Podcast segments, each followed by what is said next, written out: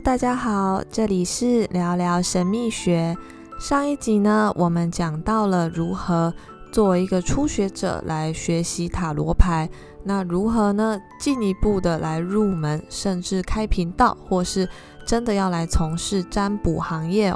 呃，我们也同时介绍到了说塔罗牌的限制，还有嗯、可能你要怎么样去增加你的准度。那同时，顾客自己呢，也要设法把问题问得比较精准，这样子可能最后才是能够得到比较呃确切的回答，也比较直观的答案。那我们今天这一集呢，我想要来带大家稍微认识一下，呃，五十六张的小阿尔卡纳牌，它大概的构成，呃，应该会先跟大家介绍一下一到十的数字。那接下来呢，再带大家看一下四大元素，大家就会比较有概念了。就是说，塔罗牌到底是什么样的东西？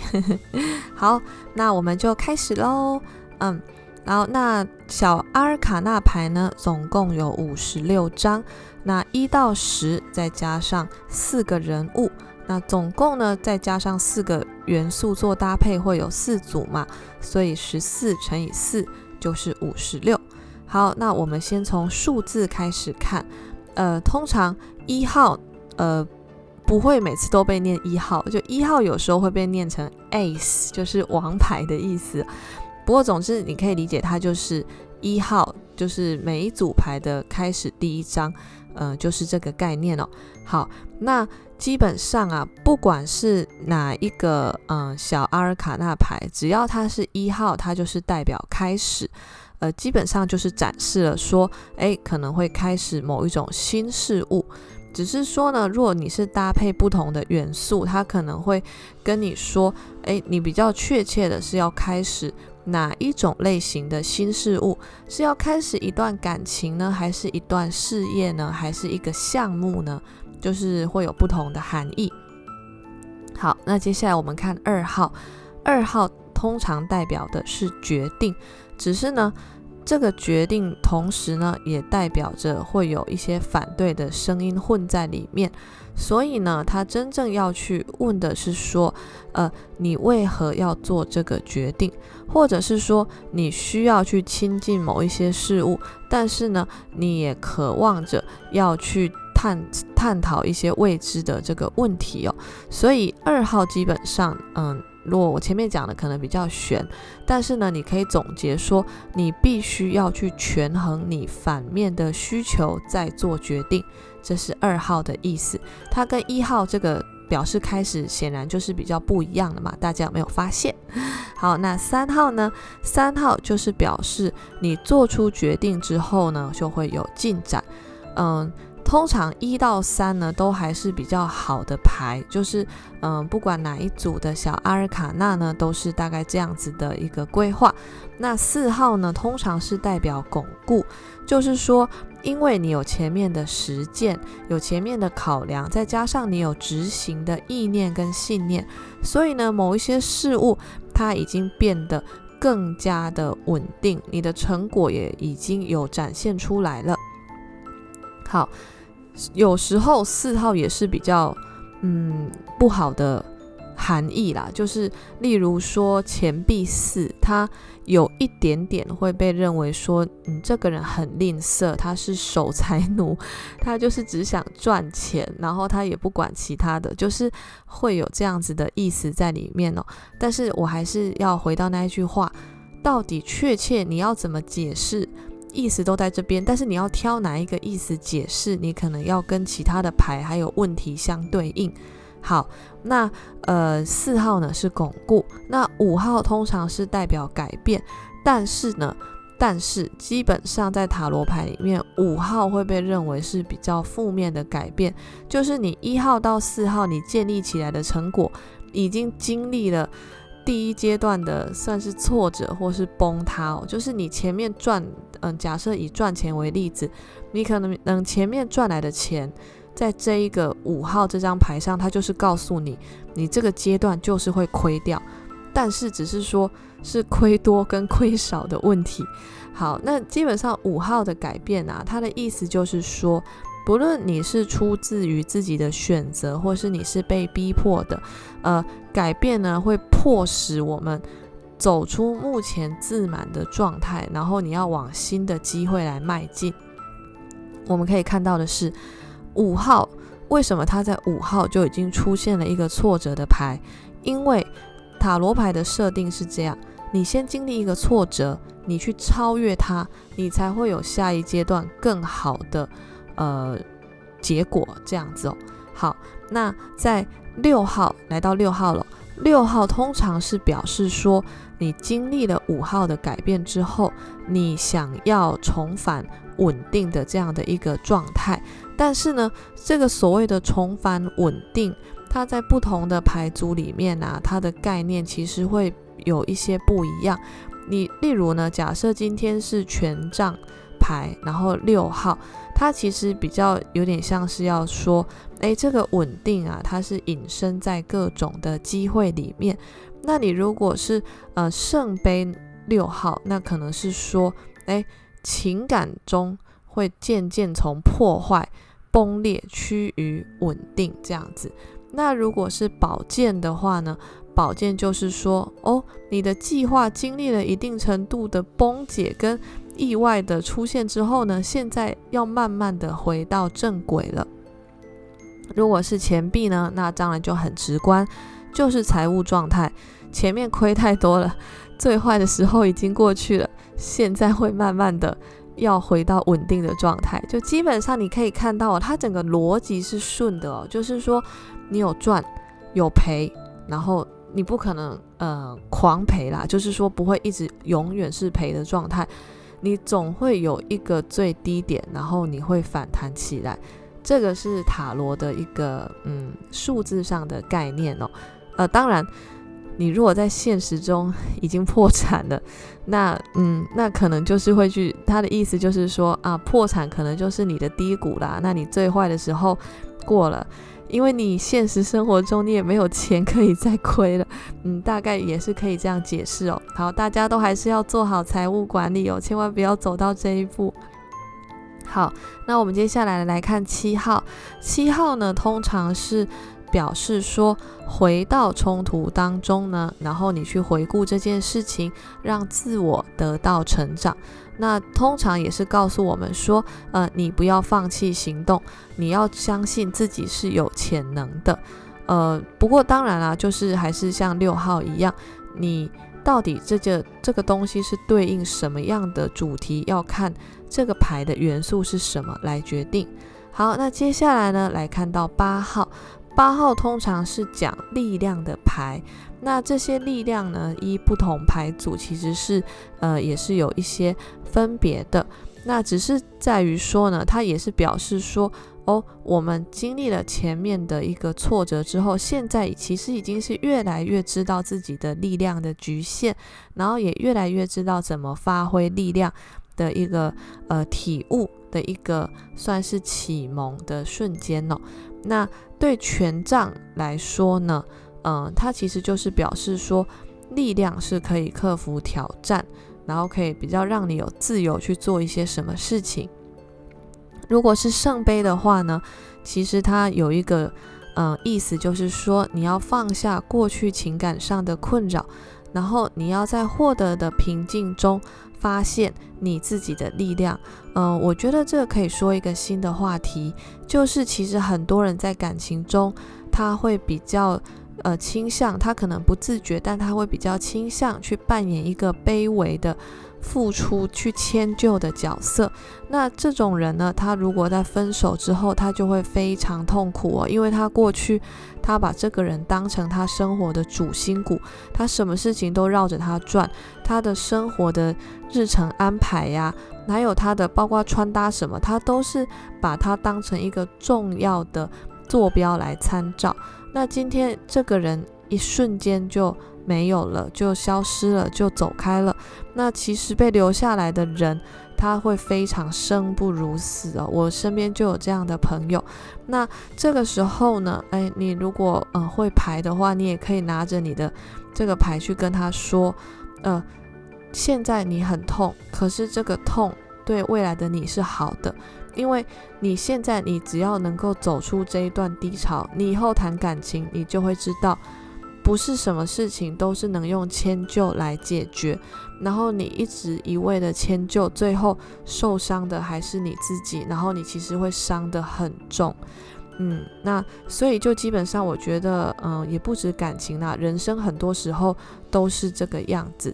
好，那这个基本上是呃圣杯，然后还有八这边我做的一些小小的联想。好，那在宝剑这边的话呢，呃，基本上八号的话，他是希望你说，呃，理解过去曾经阻挠过你的呃人或是环境。就是说，其实他们对你来说是一个该怎么讲？呃，贵人，但是他们这个贵人是一种嗯意外的贵人。就是说，如果没有他们这些冤家的出现，你怎么会知道要？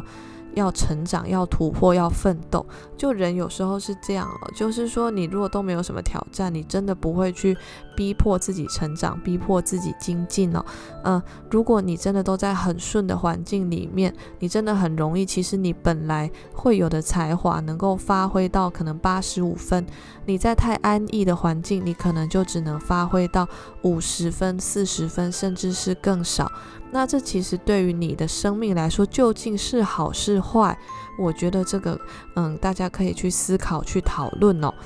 好，那如果是在这个钱币上的话呢，诶，八号他可能会比较强调的是，呃，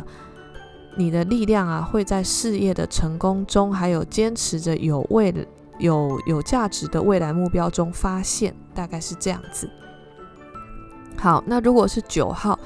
九号有一个概念是说要重新的呃评估，那呃它其实就是代表着某人呢对未来做出承诺之前，你要再去重新的去评估呃过去，然后看看说，诶，我前面的上一次的挫折到底是发生了什么？那我未来要怎么样才能够避免不要重蹈覆辙？就是九号有一个类似这样的感觉哦。那、例如呢，这个圣杯就会 比较强调说，哎，要去评估一下以前的情感上的经历呀、这样子。那曾经就是你知道遇到渣男的这个情境啊，不对不起，也不是只有渣男哦，这个也有很多渣女。呃，总之呢，就是遇人不淑，然后没有遇到良人的这样子的事情，要怎么样才能够避免在你投入下一段感情之前？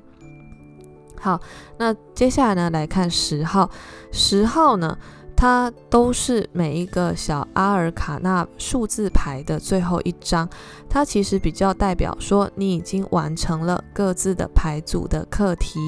呃，每一张十呢，显示所有的可能性。呃，包括呢这种这个呃一号，你的初心是什么？那你走到现在到底是怎么样？但是呢，就是说，呃，如果是宝剑十的话，它有时候会被解读说，其实这是不好的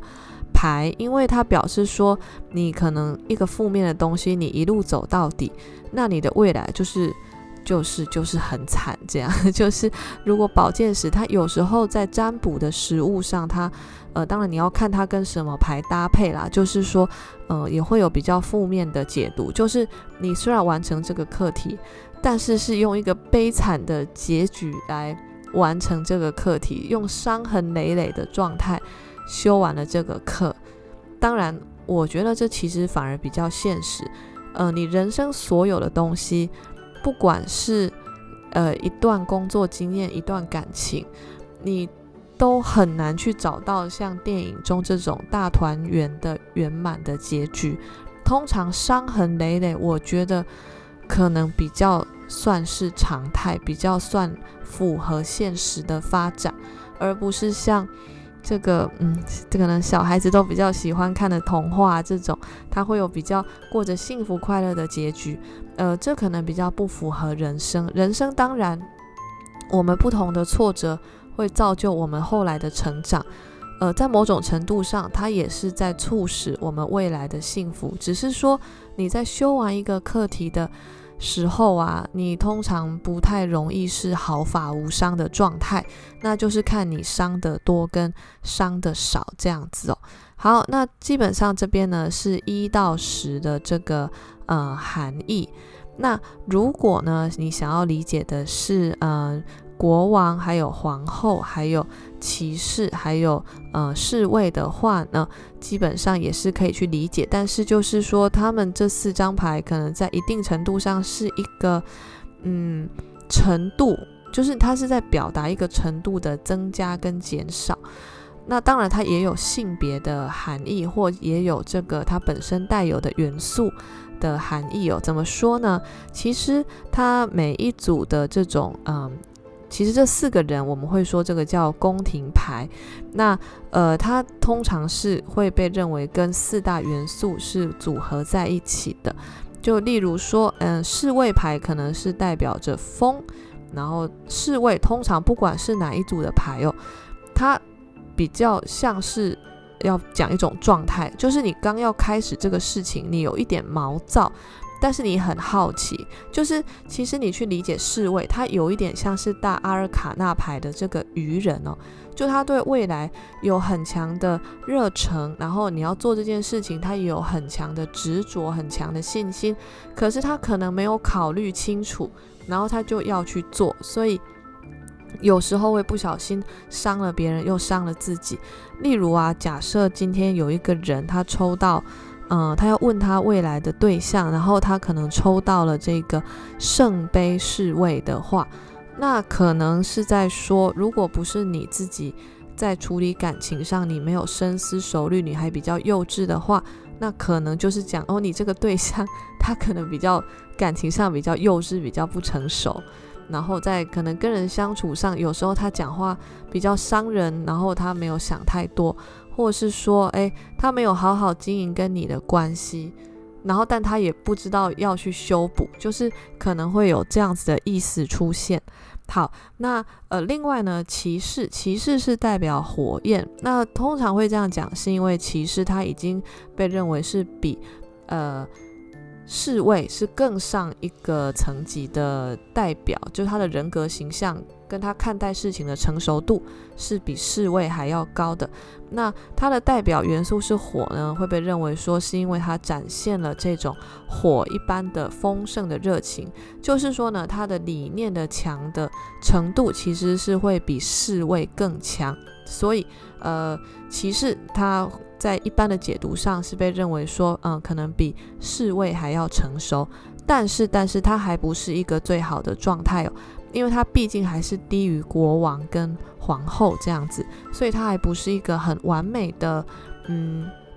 一个人格或是一个处事态度的展现。好，那接下来呢，皇后，皇后通常被认为是跟水元素是结合在一起。呃，这边比较特殊的是在于说，皇后啊，就是如果呃不是大阿尔卡纳的皇后，是指小阿尔卡纳牌里面四张皇后，不管是宝剑皇后，还是钱币皇后、圣杯皇后，还是权杖皇后，皇后这个牌出现，它通常有时呃会都会指涉一个意思，就是感知能力，就是这个人他的感知能力跟直觉是比较强的。那这个有什么样的现实意义？就是如果这个人他对外在的感知是比较呃缜密，然后比较有系统的，你可以去想象，这个人他一定会比较知道威胁在哪里，他也会知道哪哪里是弯路，尽量不要走，那哪里可能比较像是捷径，我可以多走。所以皇后牌为什么说他又比呃骑士更成熟了？因为他至少知道哪里可能有危险，哪里可能比较快。那骑士他比较像是说，反正我很有热情，但我可能不知道最近的路在哪里啊，我就试试看。然后侍卫比较差的就是说，诶，他可能比较容易三分钟热度，他就是一想到就哦，说风是风，说雨是雨，然后一头热就要开始，然后一碰到挫折，哦，又又弹回来这样子。那这个就是讲侍卫、骑士到皇后这样子的一个状态。好，那接下来我们来看国王哦。呃，这个国王也不是讲大阿尔卡纳牌的这个呃国王牌，呃，诶，有时候会讲皇帝啦，就是如果在大阿尔卡纳的系统的话，但是我们这边讲的国王是小阿尔卡纳系统的四张的国王牌，通常国王牌代表的元素都是土，那他们对于自己的人生道路啊，都是比较务实的要去做，呃，包括说他们没有像侍卫这样子三分钟热度，那他们有骑士的热情。骑士的理念，骑士的信仰，他们同时又有皇后的感知能力。那国王更重要的是，他已经有经历一些挫折，他有累积经验值，所以他呃不一定要靠着感知能力，他可以靠着过往的人生经验判断，就知道前面这个路到底好不好走。那当然，他的感知能力也很好的话，他就能更大程度的去避免挫折的发生，还有。呃，输很惨的这种情况，这种悲剧的到来。好，那这个基本上呢，就是呃所谓的这个宫廷牌，它的意思，也就是侍卫、骑士、皇后跟国王，在小阿尔卡纳系统里面。大概的含义，不过当然还是要再强调，每一张牌呢，它有一些特殊的细节，这个都要各自去看哦。我们今天这样介绍，只是想要跟大家说，诶，你如果呃宽泛的来看，大概可以怎么样的来理解？好，那我们接下来呢，来讲小阿尔卡纳牌的四个元素。刚刚我们讲的是十四，那现在要讲乘以四的部分。呃，第一个来讲权杖牌组，权杖牌组呢，它走的路线，我们可以想象哦，拿着权杖，那它是一个行动派，有积极、有热情，然后喜欢移动、旅行，还有探索。如果今天呢，诶，假设你去抽一个牌，然后你想要去问说，诶，我是什么样类型的人？那你抽到权杖牌的话，那你去理解说，诶，那我是一个权杖类型的人，那大概会是怎么样的人呢？通常这个人是有能量也有活力的，然后可以去追寻对他们来说最重要的目标。嗯，权杖类型的人呢，他做起事情来是比较有生气、有精力，然后比较投入。那他们也会很期盼未来，就基本上他是一个活在未来的人，他会很希望。一直有不断的可能，不断呃，然后还有许多的成就来让自己收获。他喜欢为了目标而奋斗。那基本上呢，他也是热情的、热心的，然后也是比较坦率的。呃，当然我讲的这个都是比较正位的情况。如果他是逆位，那个就是不一样的意思哦。逆位的话，他可能表示说他缺乏了什么样的东西，或他什么元素被滥用。呃，假设你是权杖牌，然后你逆位的话，呃，你也有可能说你的权力欲太重，你给旁边的人太大的压力，这这也是有可能，或是说，诶，你其实你口口声声说你要达到哪一个目标，但你缺乏对要达到这个目标的规划，你在眼高手低，这样其实不会有成就，嗯、就是有时候也是会有这个意思在里面，所以就是还是要看它跟别的牌怎么搭配。好，那接下来呢，来看呃圣杯。圣杯它比较特殊，就是它通常是被用来问感情的时候很长，嗯、会被拿出来讲的牌，因为它就是诉诸去走一个情感的路线。权杖牌比较行动派，那圣杯牌就是情感派。通常假设这个人说，诶，他抽到圣杯牌代表他的话，那这个人是比较追求平静。教养和谐，然后希望可以跟他人有所连接。那圣杯类型的人呢，他们比较需要去爱跟被爱。他的分享目标呢，是希望可以得到有价值的回馈。呃，通常他们的嗯、呃、个性也会比较有创意，然后比较敏感敏锐，呃，比较浪漫，比较有想象力。呃，他们也比较需要时间去呃自己一个人深思来，然后。他们比较，嗯、喜欢有一点宁静的环境哦，这样。那通常呢，我们刚刚讲到他有一点敏感嘛，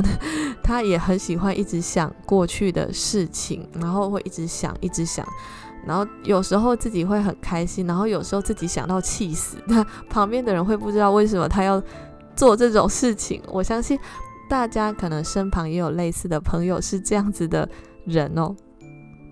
那圣杯牌啊，它比较嗯有一种要躲避竞争的感觉，他比较不想跟人家竞争。那他喜欢在自己的角落里面开展自己的创意小宇宙。那通常人呢是比较嗯软心肠，就心肠比较软的人哦。好，那接下来我们来看宝剑。宝剑呢，它的路线是一种逻辑路线，就是他喜欢去问一些问题，去理解，然后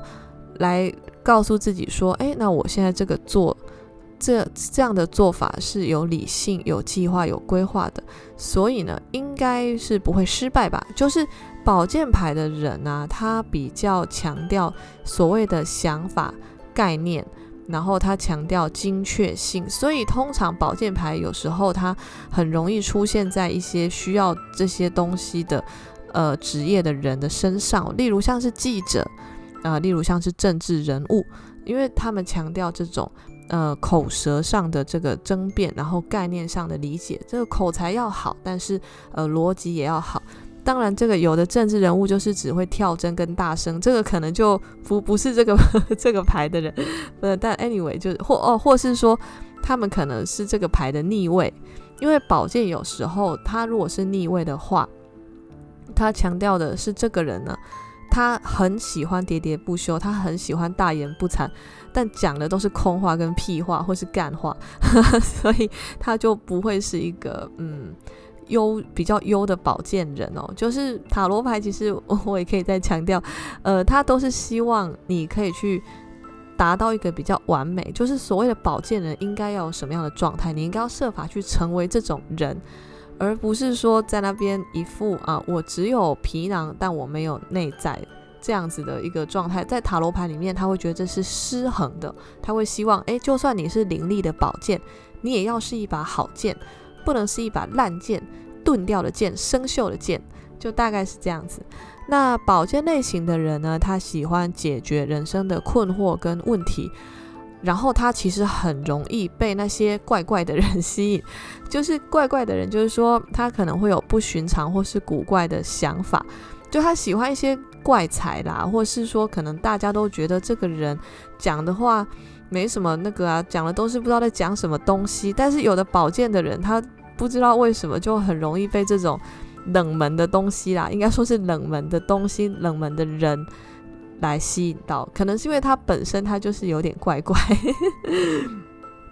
好，那宝剑类型的人呢，他也是好奇心比较强烈，而且他很喜欢跟人家交流跟沟通。那他觉得在跟人家不停的讲话的过程中呢，可以增加自己的知识。呃，通常宝剑牌也比较机智，然后喜欢思考，而且他比较喜欢用计划来规划自己的人生。好，那接下来呢，我们来看五角星牌。五角星牌，呃，对不起，那个就是钱币牌，